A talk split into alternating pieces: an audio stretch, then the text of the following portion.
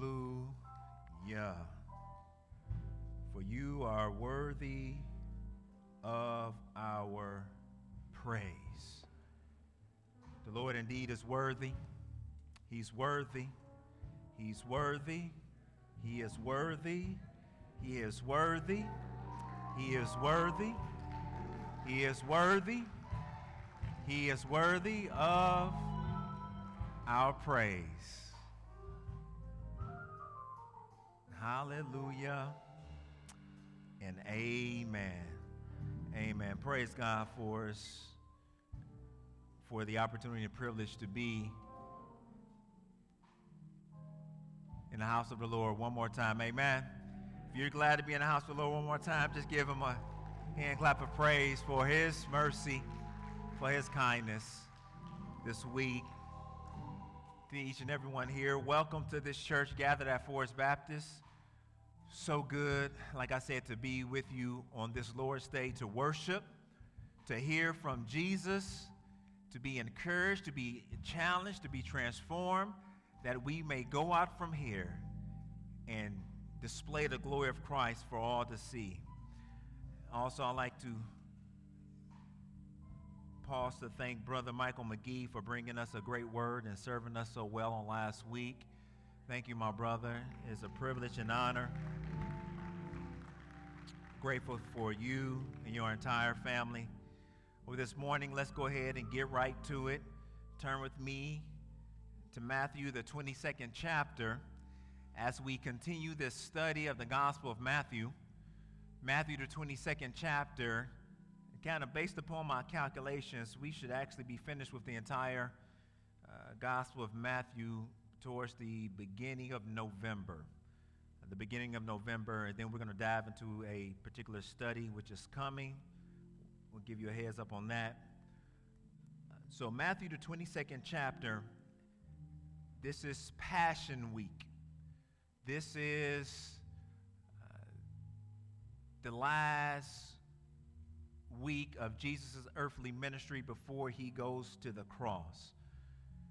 And as we have seen in these uh, few chapters, that at every turn, the religious, the church folks, are opposing Jesus.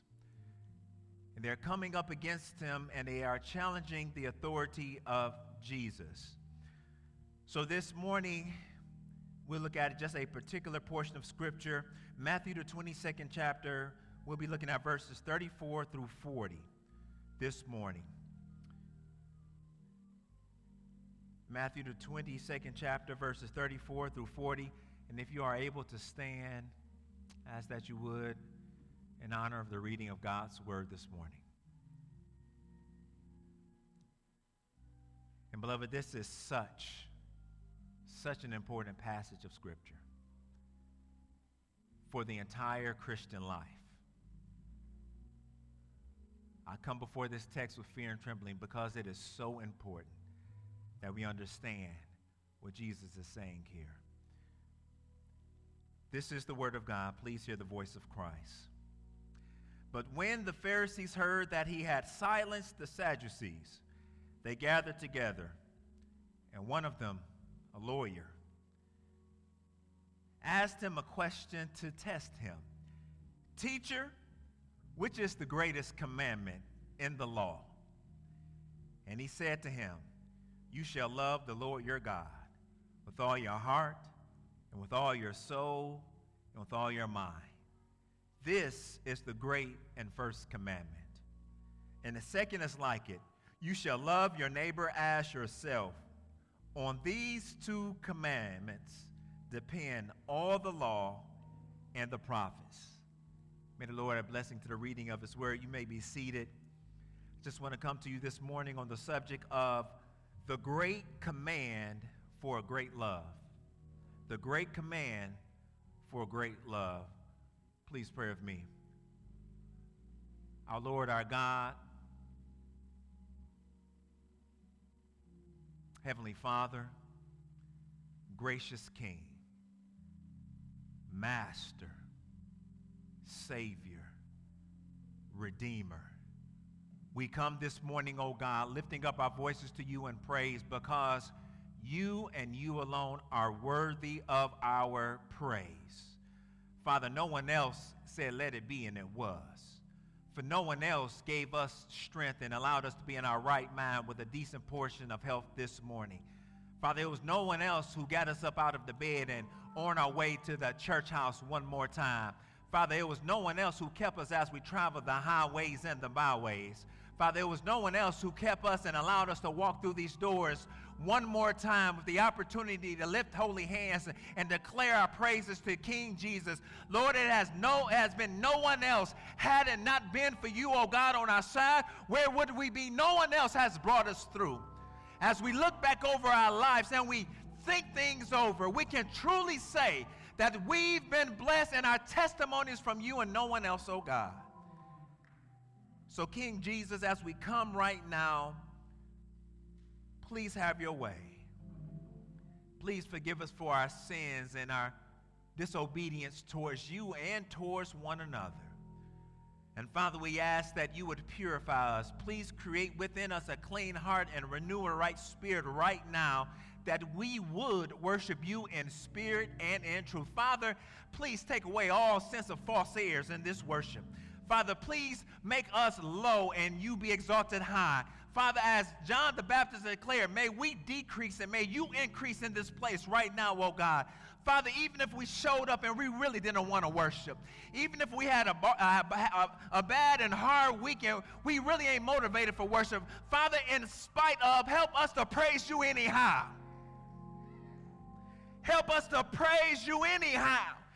Things may have went sideways this week. Things may have turned out uh, the, the way that we not had wanted them, God. But Father, help us to praise you anyhow because we're here. And we would declare hallelujah anyhow. Hallelujah anyhow.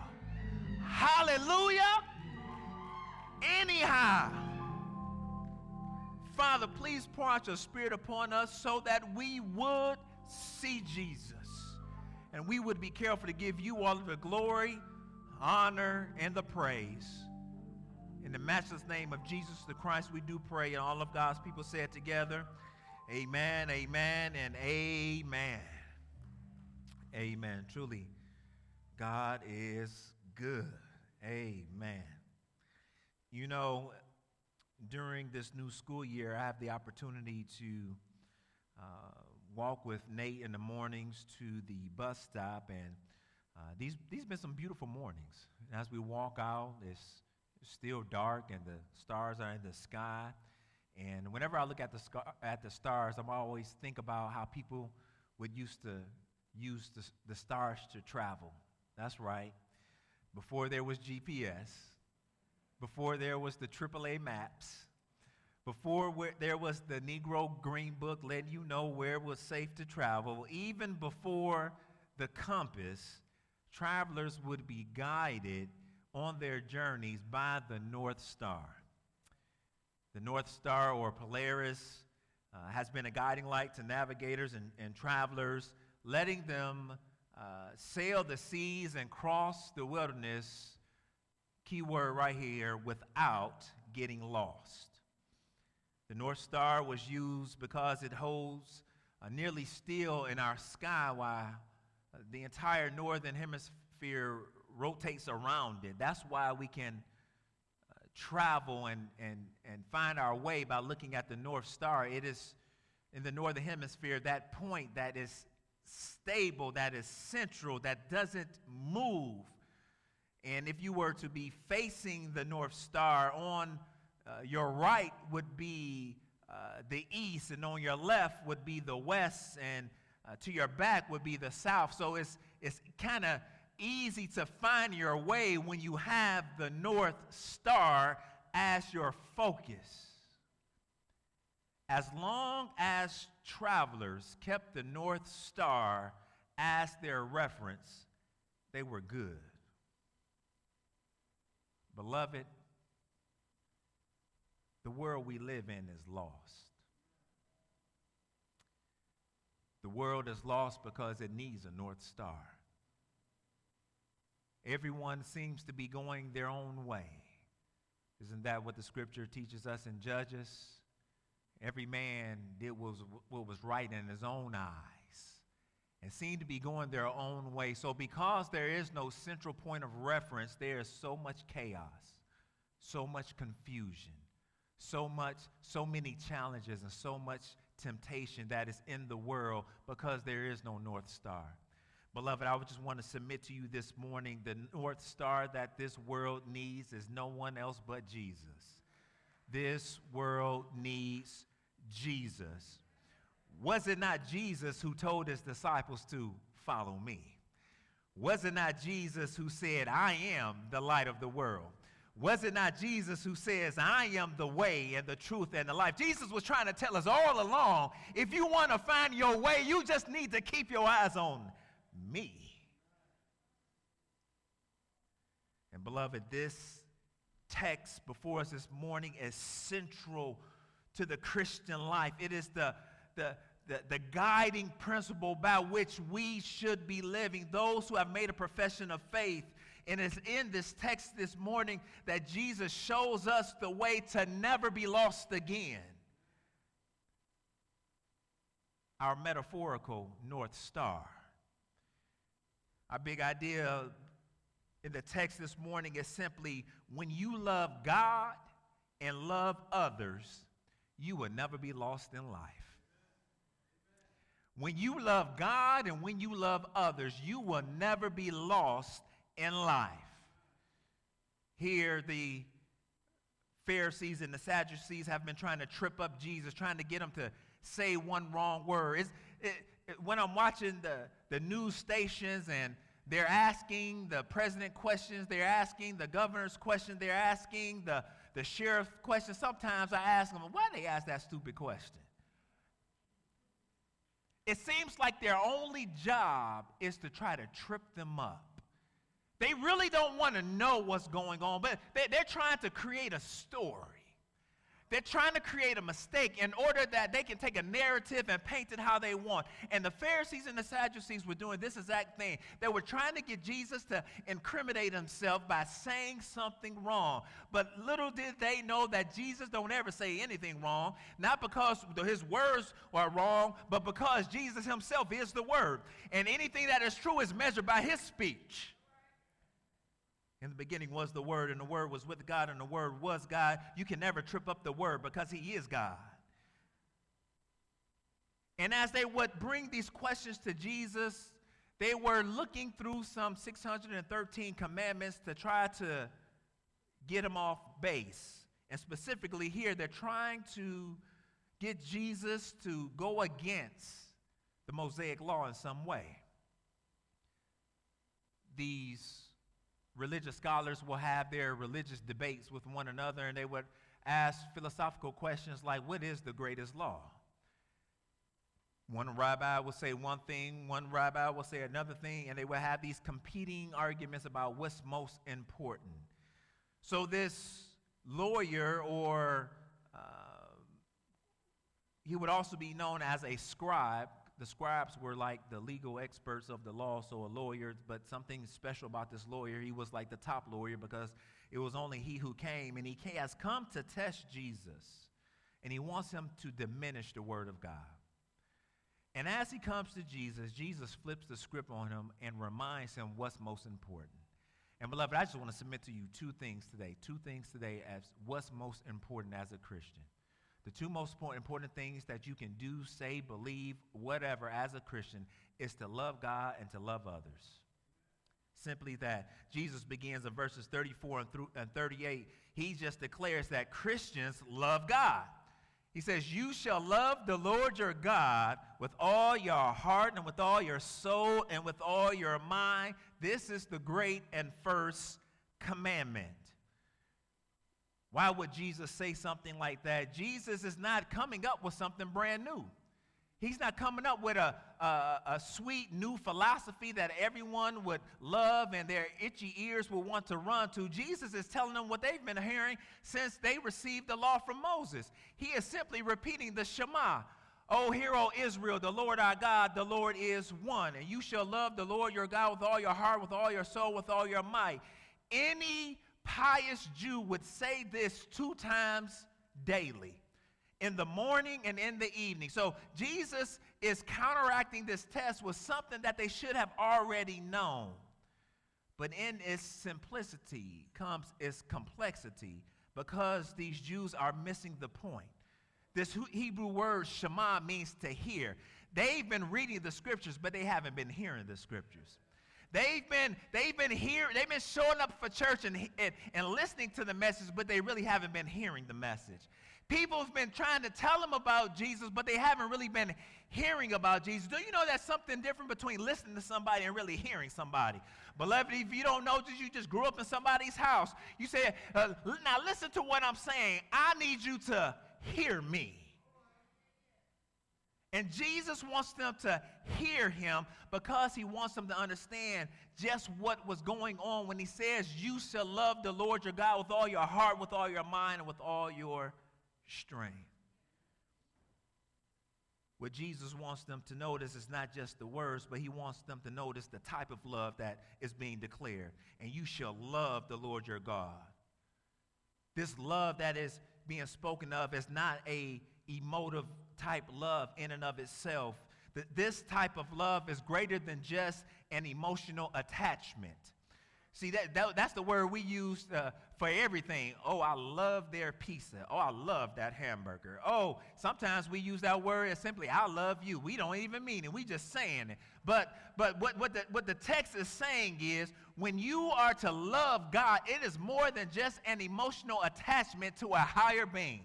Jesus just makes me feel a certain way, so I love him. This is why we don't just come to church to get a good feeling. No, we come to church to have our minds transformed by Jesus in order that our hearts may be renewed by Jesus, that we may go out and be these new living creatures for Jesus. This is what this means. So Jesus wants them to know that, that uh, you are supposed to have a certain type of love when it comes to loving God. This is the type of love that Paul speaks of in 1 Corinthians, the 13th chapter. We love to recite this at weddings, don't we? Oh, it's just so beautiful. It's so poetic. This text is not mere poetry. This text is telling us what it means to genuinely love. And he says in the text, Love is patient and kind. Love does not envy or boast. It is not arrogant or rude. It does not insist on its own way. It is not irritable or resentful. It does not rejoice at wrongdoing, but rejoices with the truth. Love bears all things, believes all things, hopes all things, endures all things. Isn't that so pretty? Is that the type of love you have? Is that the type of love you put on display, or you just waiting for somebody to woo your heart? Let me make it more plain. The type of love that the scriptures are talking about is a love that is not just emotional, but it is active. It is involved. It does something. The type of love that Jesus is speaking of is the love that the Apostle John speaks of in 1 John, the third chapter, verses 16 and 17, where he says, by this we know love, that he laid down his life for us. Wait a minute, right there. How do you know love? Because Jesus laid down his life. It wasn't, Jesus wasn't just whispering sweet nothings in your ear. Jesus, Jesus wasn't just calling you a boo and babe, trying to make you feel good. He, he, he loved you by laying down his life. He did something because he loved you. He laid down his life for us, and we ought to lay down our lives for the brothers. But if anyone has the world's goods and sees his brother in need, yet closes his heart against him, how does God's love abide in him? If you see somebody in need, but you ain't willing to do nothing about it, now how you really got God's love in you? Little children, let us not love in word or talk but in deed and in truth. Jesus is saying, when you love God, don't just talk about it, be about it. Don't just say, I, I, I love God with my lips. The religious folks say we say they uh, all throughout Scripture would say they love God with their lips, but what did, what, what, what did Jesus say? But your hearts are far from me. If you love me, then I would have your heart, is what Jesus is saying.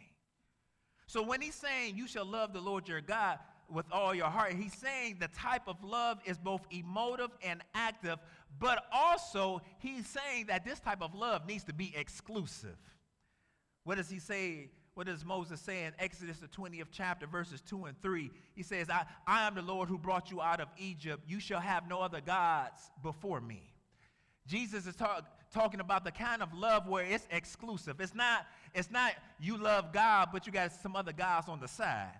It's like it, it, your focus is on me and only me. Uh, no one else uh, should compare to me in your love that you are displaying towards me. I, I should not have any equal. I should not have anyone else on my level. What would it look like for me to say I love my wife? but to meet another woman in the street and say, I love you just as much as I love my wife. Jesus is saying for Israel, the exclusive type of relationship that you should have with God is Him and only Him. You can't love anyone else as much as you love Him. So notice the type of love, but not only the type of love, notice the totality of this love. He says, with all your heart, and with all your soul, and with all of your mind. What Jesus is doing there, he's not trying to break up the human condition into just these three pieces. Sometimes people get caught up with trying to figure out, well, are we mind, body, and soul? Are we spirit? What, what Jesus is saying by, by pointing out heart, soul, and mind, he's saying your entire being. Love God with all of who you are. Don't love God with everything. Don't leave anything out. What he's saying, not a single part of your life should be in active opposition to God because you've given him all of you. Oh, we are so good at singing that song. We love to sing, to sing that song. Withholding nothing. Withholding nothing knowing that we got all these skeletons in our closet we holding back from God. We get all those doors that we haven't opened to God that He may clean out those rooms.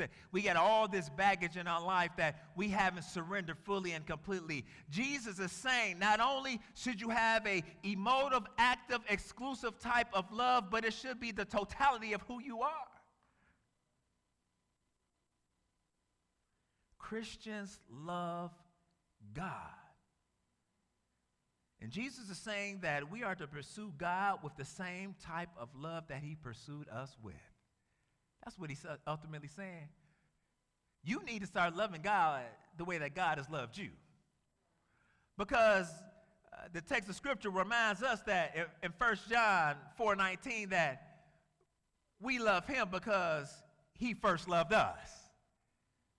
We love him because he first loved us.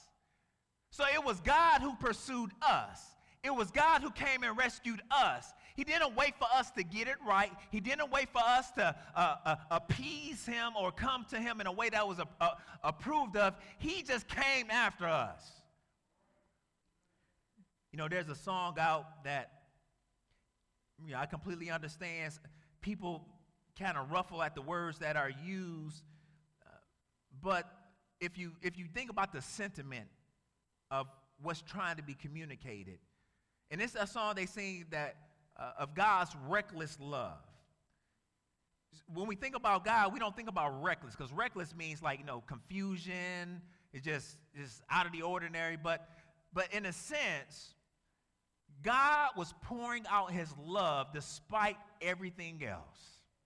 He wasn't considering anything else. He has chosen to set his affections on his people, and if anything got in the way, he's going to kick down the doors. He's going to break strongholds and break yokes and, and, and break fetters. What God is saying is that I want you to pursue me just like I have pursued you with reckless abandonment. Don't let your convenience stop you from chasing after me. Don't let uh, uh, individuals get in your way of chasing after me. Don't let the, the, the pandemic keep you from chasing after me. Don't let anything or anyone else stop you from chasing after me. We so spoiled. It don't take much to get us to stop chasing Jesus. All it take, all it take is a bad day. Oh, I got a flat tire on my way to work. And, and the rest of the day is just messed up. We ain't thinking about Jesus. We, we cussing people out. We could care less, all because we have a bad day. Jesus is saying you need to pursue me in spite of, in spite of how you feel, in spite of how you ache, in spite of uh, how your children acting, in spite of how your spouse is acting, in spite of how you feel about your job. You, if you belong to me, you need to chase me anyhow. This is what it is what it means to love the Lord your God with all your heart, all your mind, all your soul. That you're not going to let stuff stop you from loving him.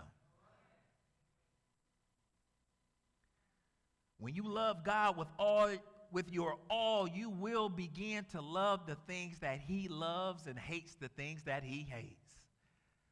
Oh, it's something about love that kind of changes you. It's something about love that that, that softens your rough edges. It's something about love that, that will get you to, to change everything about yourself to pursue the, the one goal that you have with that person that you're in love with. And what God is saying is when you set your affections on me, I will begin to change your taste. I will begin to change your affections and the things you love. When you chase after me, uh, some of those things that you were pursuing, you're going to start letting go because you know, I, you know I don't like them, but you love me more. So, beloved, simply, Jesus is saying Christians love God. We actually love Him with all of our being. But then, secondly, Jesus says Christians love God, but then Christians love others. This is where he flips it on us.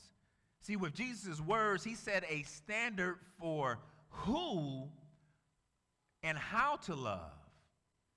But then he flips it and he says, and the second is like it you shall love your neighbor as yourself. Mm. Mm. How many how many times have we heard someone say, Yeah, I love God, but I don't like the church? I love God, but. What Jesus is actually picking up here is a text from Leviticus 19 18, the second portion of it, where it says, You shall love your neighbor as yourself. And T- turn there with me to Leviticus 19 because, again, I want to show you the type of love that Jesus is communicating. He, Jesus, when Jesus saying love your neighbor as yourself, he's not saying you always got to feel good about the person you love. he's not saying this is based upon your emotions or if that person has done something to make you love them. See, we get that wrong because when we dating, we be lying right? We be lying how we really are. We, be lying how we really talk. You ain't never wrote a line of poetry in your life. You writing pages of poetry, lying, trying to get that person to, to love you. And we and, and we take that into our thinking of how we need to relate with God. Well, maybe if I just raise my hand sometimes. Well, maybe if I just go, go through the motions and act like I love him, then uh, th- then my love for him will be seen. Or, or if I act like I like these Christians, no. A genuine love is not from the outside in, but from the inside out. And it's not just based upon your emotions or how you feel. So Leviticus the 19th chapter, watch this. In verse, starting with verse 9, this, this, is, this is how you love your neighbor. It says, When you reap the harvest of your land, You shall not reap your field right up to its edge, neither shall you gather the gleanings after your harvest. You shall not strip your vineyard, your vineyard, your vineyard bare, neither shall you gather the fallen grapes or of your vineyard. You shall leave them for the poor and for the sojourner. I am the Lord your God. Stop right there. So, so in the Old Testament text, a way to love your neighbor is not to be stingy and make sure you get all the harvest. Don't, don't go all the way up to the end and make sure it's all up. And don't, and, and don't go back around a second time to make sure you ain't leave anything behind. No, you just leave that for the people who are poor and will come to your field and get grain or get grapes in order to feed themselves. He's saying, leave something for somebody else. Verse 11, he says, You shall not steal. You shall not deal falsely. You shall not lie to one another. This is, this is how you love your neighbor. Stop lying. Stop stealing. Stop being manipulative. You shall not swear by my name falsely. Did you do that? No, I swear to God. Yeah, you did. And so profane the name of your God. I am the Lord. You shall not oppress your neighbor or rob him. The wages of a hired worker shall not remain with you all night until the morning. Pay people when you're supposed to pay them. Oh, I got you next week. I got you. This is how you love your neighbor. You should not curse the deaf or put a stumbling block before the blind. You shall fear your God. I am the Lord. You shall do no injustice in court. You shall not be partial to the poor or defer to the great. You shouldn't just be getting off because you got to pay for a good lawyer. But in righteousness shall you judge your neighbor. You shall not go around as a slanderer among your people. Stop talking about folks. And you shall not stand up against the life of your neighbor. I am the Lord. You shall not hate your brother in your heart. Stop having this, this bitterness and these arguments that going on for years. But you shall reason frankly with your neighbor. Talk to them like you got some sense. Lest you incur sin because of him.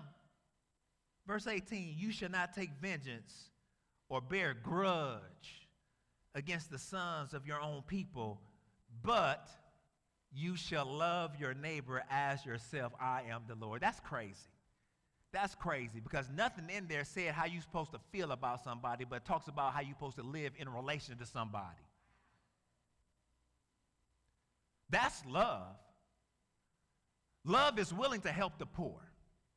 Love is not partial. Love doesn't uh, uh, hold a root of bitterness and uh, I ain't speaking to you because you said uh, love doesn't have that type of posture or position. Love is willing to act and to do and to go beyond yourself.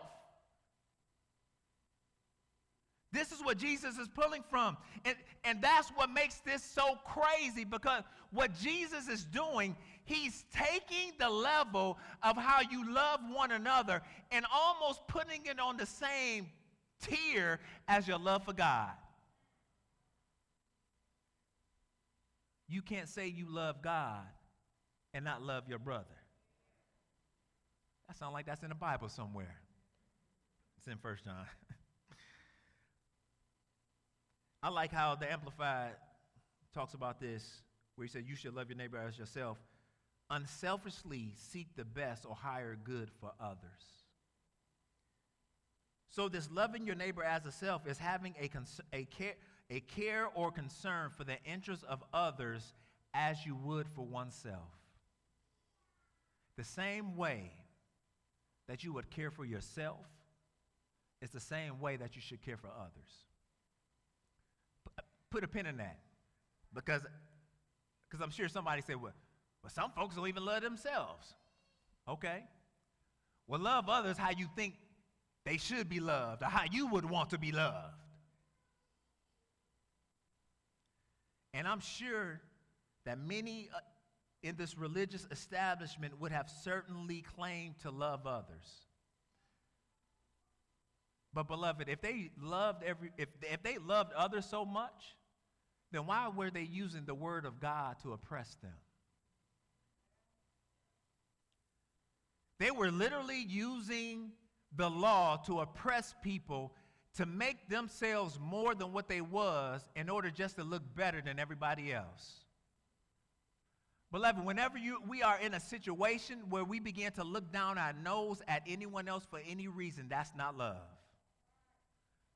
Just because you got it figured out, don't mean they got it figured out yet. As a matter of fact, you just got it figured out after about 46 years, and you want them to get it figured out in two days.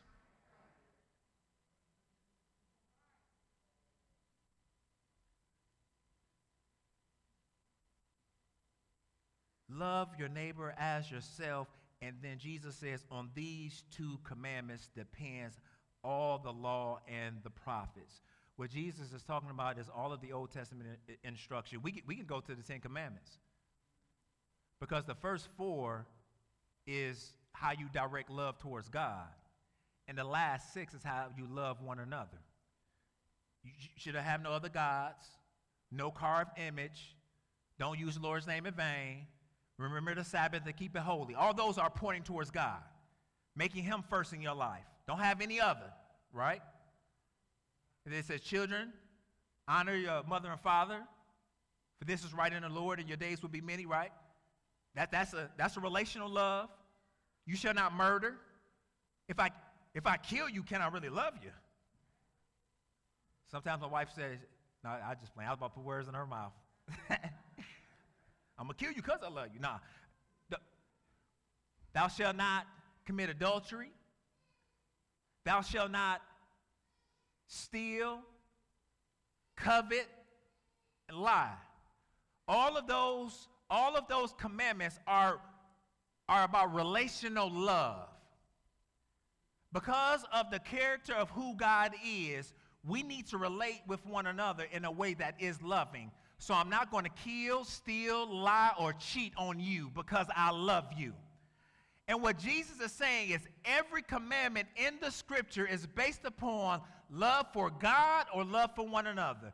The reason why he gives the Mosaic law and all of these uh, nuances is so folks will know how to love one another right and live with one another.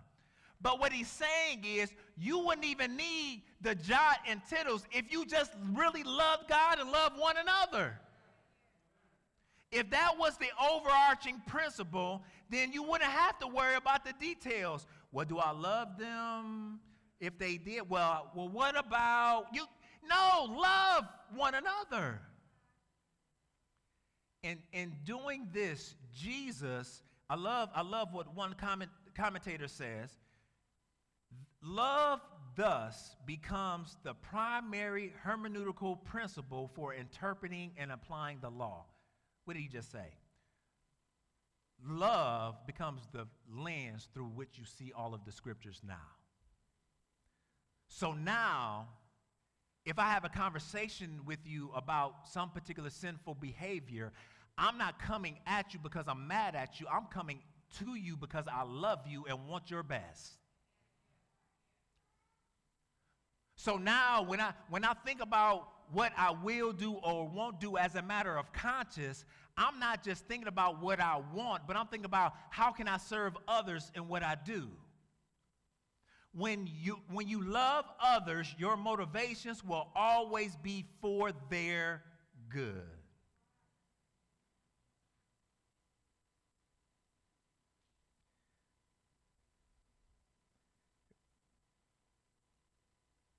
This is what we're missing in the world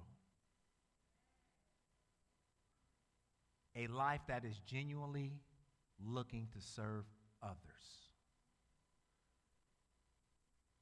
In this cultural moment, it is so obvious, it's like we don't want to even talk about it.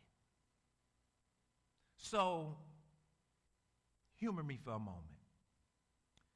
So, if we have learned anything about this particular virus, COVID 19 coronavirus, if we've learned anything, it, it seems to be a uh, airborne infection, airborne disease, right? So if it's an airborne disease, there were some really smart people that got together and said, well, since it's airborne, maybe we should protect our nose and our mouth so it, doesn't get inside. So maybe people should wear masks. So they encourage people to wear masks. And then, there, then there's people who say, well, well, I'm just not going to wear a mask. And, well, why? Because I don't want to. Okay. Or masks don't work. Oh, oh, masks don't work. Okay. So next time you have a surgery, tell your surgeon they don't need to wear a mask before they operate on you. Okay? So, but but but here's the thing.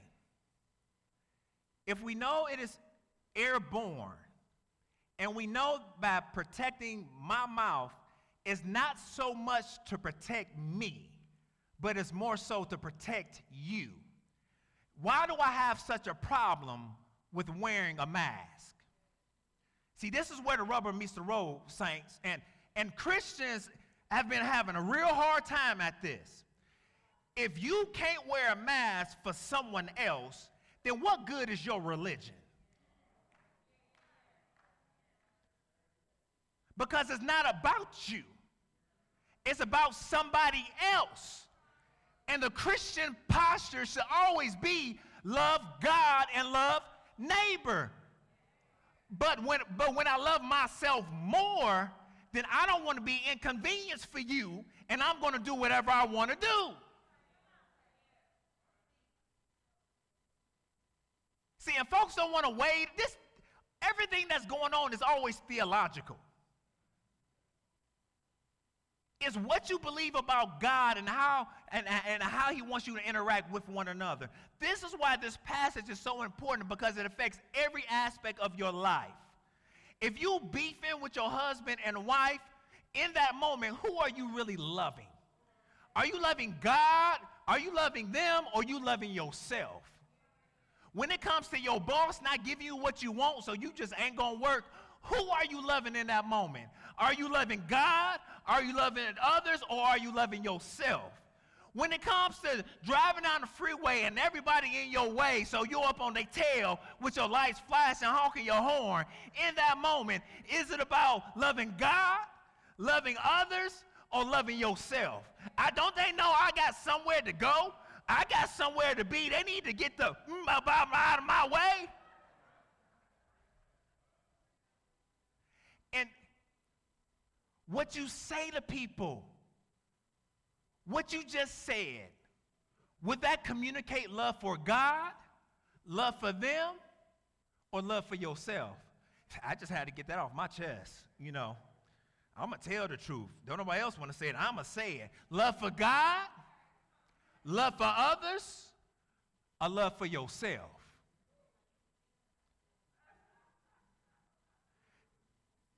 Everything. This is this is this is everything everything. Why are you not, as a Christian, why are we not to have sex outside of the covenant of marriage? Because in that moment, who are you really thinking about? Are you loving God? Are you really loving them? No, you ain't really loving them because if you really love them, you would encourage them to purity and to keep themselves for their husband or for their wife that's coming down the road. But you want to, but you want to stain that, or are you loving yourself? Beloved, this is why I came to this passage with fear and trembling because it's applicable to everything in life, and we got to get it right. But we're so selfish because we stuck on loving ourselves. Why you get so offended when they, when they tell you something's wrong? Are you loving God? Are you loving others? Or at that moment, are you loving yourself? Why are you yelling at your kids like you crazy? Stop yelling at them kids like stop cussing at your kids like you crazy. In that moment, who are you loving? Are you loving God? Are you loving them? Or are you loving yourself? They ain't doing what I said to do. Everything.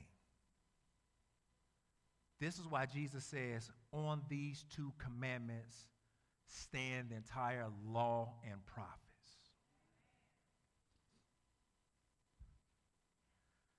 By centering his actions around love, Jesus exposes the motivating factor for all of our actions. And, beloved, please, Christianity is not a faith that allows you just to go through the motions. You're either going to be saved or not. Though I've been married 17 years, I can't just go through the motions. I have to be intentional and active in my love for my wife. Another scholar says, These are the greatest commandments because they go to the essence of the way God has created humans to live. Giving oneself to God and to others to fulfill His purposes for us as the crown of His creation is displaying in our lives the glory of God's kingdom on earth. When we love God and love others, the glory of Jesus Christ shines forth. Because this is the heart posture of Jesus. Though he was equal with God, he didn't count equality something to be grasped, but he humbled himself by taking the form of a servant and came. Jesus got down and humbled himself in order that we could be saved. When we love God and love others, the glory of God, the kingdom of heaven is made manifest on earth.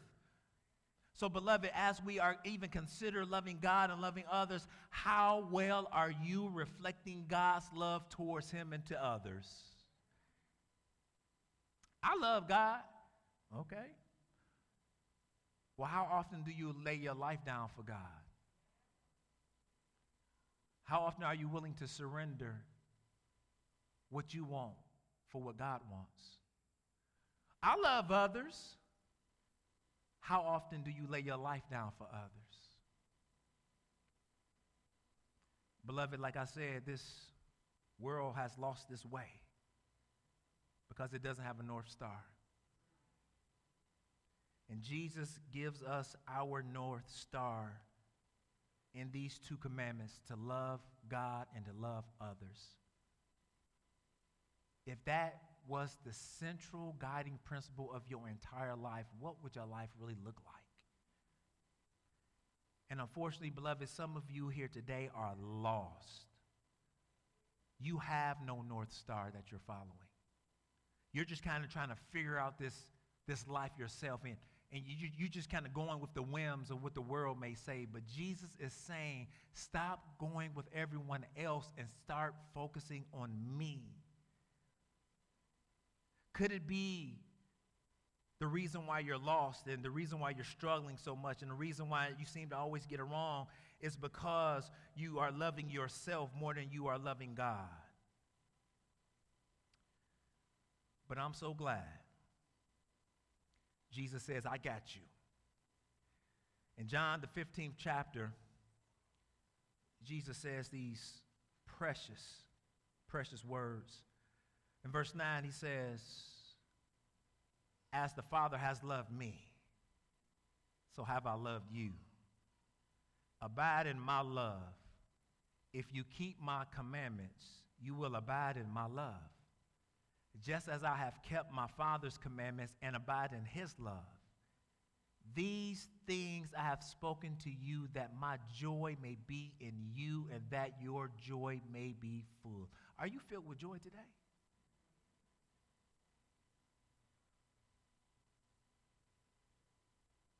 This is my commandment that you love one another as I have loved you.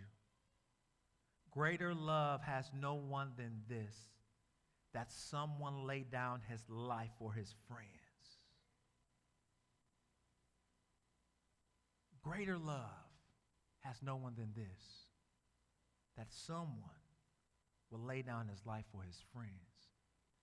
Beloved, I'm so glad that Jesus has called some of us his friends because he laid down his life. Jesus, he lived a life that we could not live, and he died the death that we deserve And in laying down his life, he has secured a friendship for all eternity for those who would repent and trust in him alone. I'm so glad that in a world where there is no North Star, Jesus not only tells us the North Star, he says, I am the North Star. Because I lay down my life. And when you are willing to lay down your life for God and for others, you will never be lost again. In order to find your way and be cleansed of our sins and accepted by God, you must look to Jesus as your North Star just as they did in the Old Testament when Moses had the serpent up on the pole and God told Moses to let them know, just look and live. Jesus is saying today, look to him and you will live. Look to him through repentance and faith. Lord, I am sorry for living for myself and loving myself more than I've loved you. Would you please forgive me of my sins? Would you please come into my life and save me? And cleanse me from all unrighteousness and help me to live this out every day. Because, beloved, it is only when we get our vertical love right can we ever get our horizontal love right. When you love God and love others, you will never, ever be lost in life again. Let us pray. Father, thank you for being so faithful. You're so faithful, so, so faithful, Lord. We, we don't even, we can't even comprehend how good you are. And thank you for this moment where you have spoken to us through your word. Father, please help us to not rely upon our own abilities to, to carry out your word, but help us to rely upon your amazing grace. Father, fill us with your Holy Spirit and give us the hearts that we need to genuinely love you, to genuinely love others, and fulfill the entire law and the prophets. Father, help us to be uh, those beacons of light in a lost, dark, and dying world to help people find their way. Father, please Help us to genuinely love you and to love one another. This I pray. In Jesus' name, amen. Amen.